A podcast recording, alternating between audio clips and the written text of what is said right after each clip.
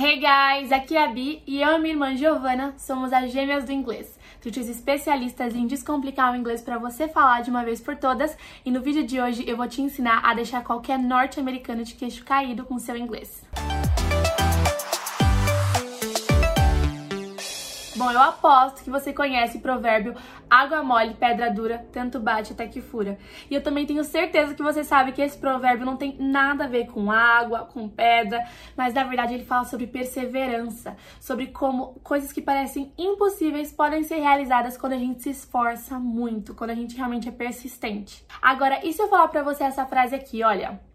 You can lead a horse to the water, but you can't make him drink significa você pode conduzir, levar um cavalo até a água, mas você não consegue fazer ele beber.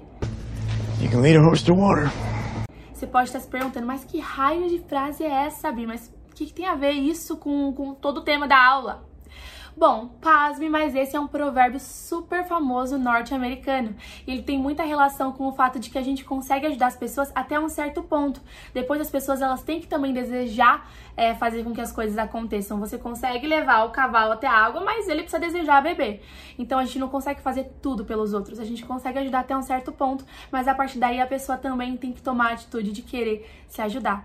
E olha só, você deve ter percebido, né, que provérbios, eles são conselhos, sabedorias populares de alguma cultura, e geralmente eles não podem ser traduzidos ao pé da letra. A gente não pode traduzir que água mole, pedra dura, tanto bate até fura, que a gente pode levar um cavalo até água, mas não pode fazer ele beber. Você tem que pegar a sabedoria por trás de tudo isso. E uma coisa legal sobre provérbios é que eles ajudam muito a gente a conhecer um pouco mais sobre a cultura de um país. Os provérbios, eles são muito é, locais, né? Então o Brasil tem os seus próprios provérbios, a sabedoria americana é outra, em alguns outros países é outra, e conhecer um pouco disso faz com que a gente se aproxime um pouquinho mais da cultura.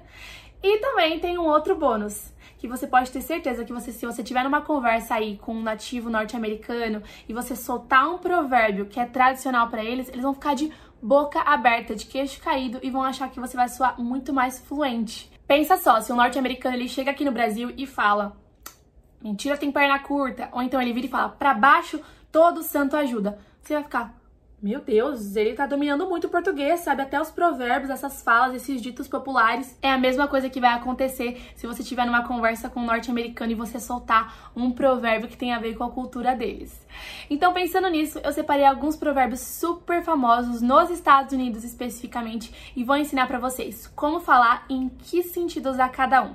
Além de ser um baita boost aí no seu vocabulário, você ainda vai poder ter essa experiência de talvez mostrar-se super fluente para algum norte-americano. E vamos lá, o primeiro que eu separei é o Take it with a grain of salt, que é tome com um grão de sal. A gente usa essa expressãozinha para falar para a pessoa tomar cuidado com o que ela tá escutando, ou porque o que ela tá escutando é duvidoso, ou porque é algo que não tem muito fundamento. Então, por exemplo, vamos supor que alguém te conta um super caso, sei lá.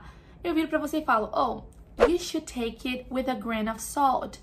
Você deveria tomar cuidado, né? Tipo, não vai acreditando em tudo. Toma com um grão de sal, toma com cuidado. Seria esse o caso para você usar esse provérbio. So you gotta take everything I say with a grain of salt. Mais um provérbio super legal aqui. It's always darkest before the dawn. Então é sempre mais escuro antes do amanhecer. A gente usa esse provérbio para consolar as pessoas quando elas estão vivendo momentos muito difíceis, muito é, sofridos, no sentido de que, olha, antes das coisas melhorarem, elas tendem a estar tá muito ruins. Então, se está muito ruim agora, é porque logo vai melhorar. A gente tem a parte mais escura da noite antes de vir o amanhecer. Então é bem legal para usar para consolar alguém. It's always darkest before the dawn. Beleza? É muito legal. take it from me, buddy. Mais um provérbio que eu separei aqui. There's more than one way to skin a cat.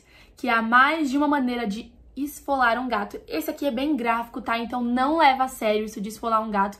Eu acho horrível a tradução literal desse provérbio, mas na verdade ele quer dizer que existe mais de um jeito de realizar alguma coisa. Então vamos supor que você quer realizar uma tarefa na sua empresa de um jeito e o seu colega quer realizar de outro.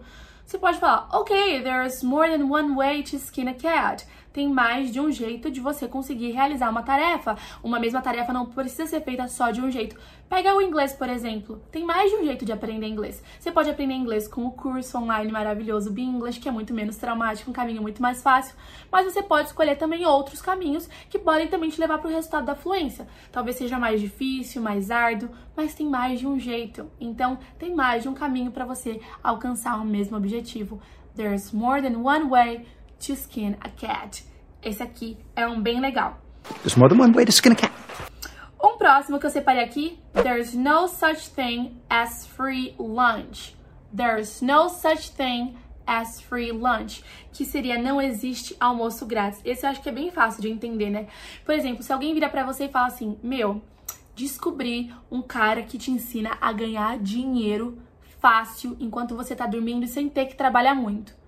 Aí você pensa: "Ah, pelo amor de Deus, tem coisa aí, isso não é muito confiável, deve ter algum esqueminha aí". There's no such thing as a free lunch. Então não existe essa coisa de, de almoço grátis, ou seja, de ter um esquema muito bom e miraculoso sem você ter que dar nada por isso, sem você ter que pagar por isso, sem você ter que se esforçar, ralar por isso. Não existe um esquema de ganhar muito dinheiro não trabalhando nada. Não existe um esquema de você, sei lá, é, memorizar muita coisa sem estudar nada. Tem algum esqueminha aí, tem alguma mentira, tem coisa aí que é duvidosa. Então, não existe almoço grátis. There's no such thing as a free lunch. Esse aí é ótimo também. There's no such thing as a free lunch. E mais um aqui que eu separei, que é um dos meus preferidos, o último de hoje. If it ain't broke, don't fix it.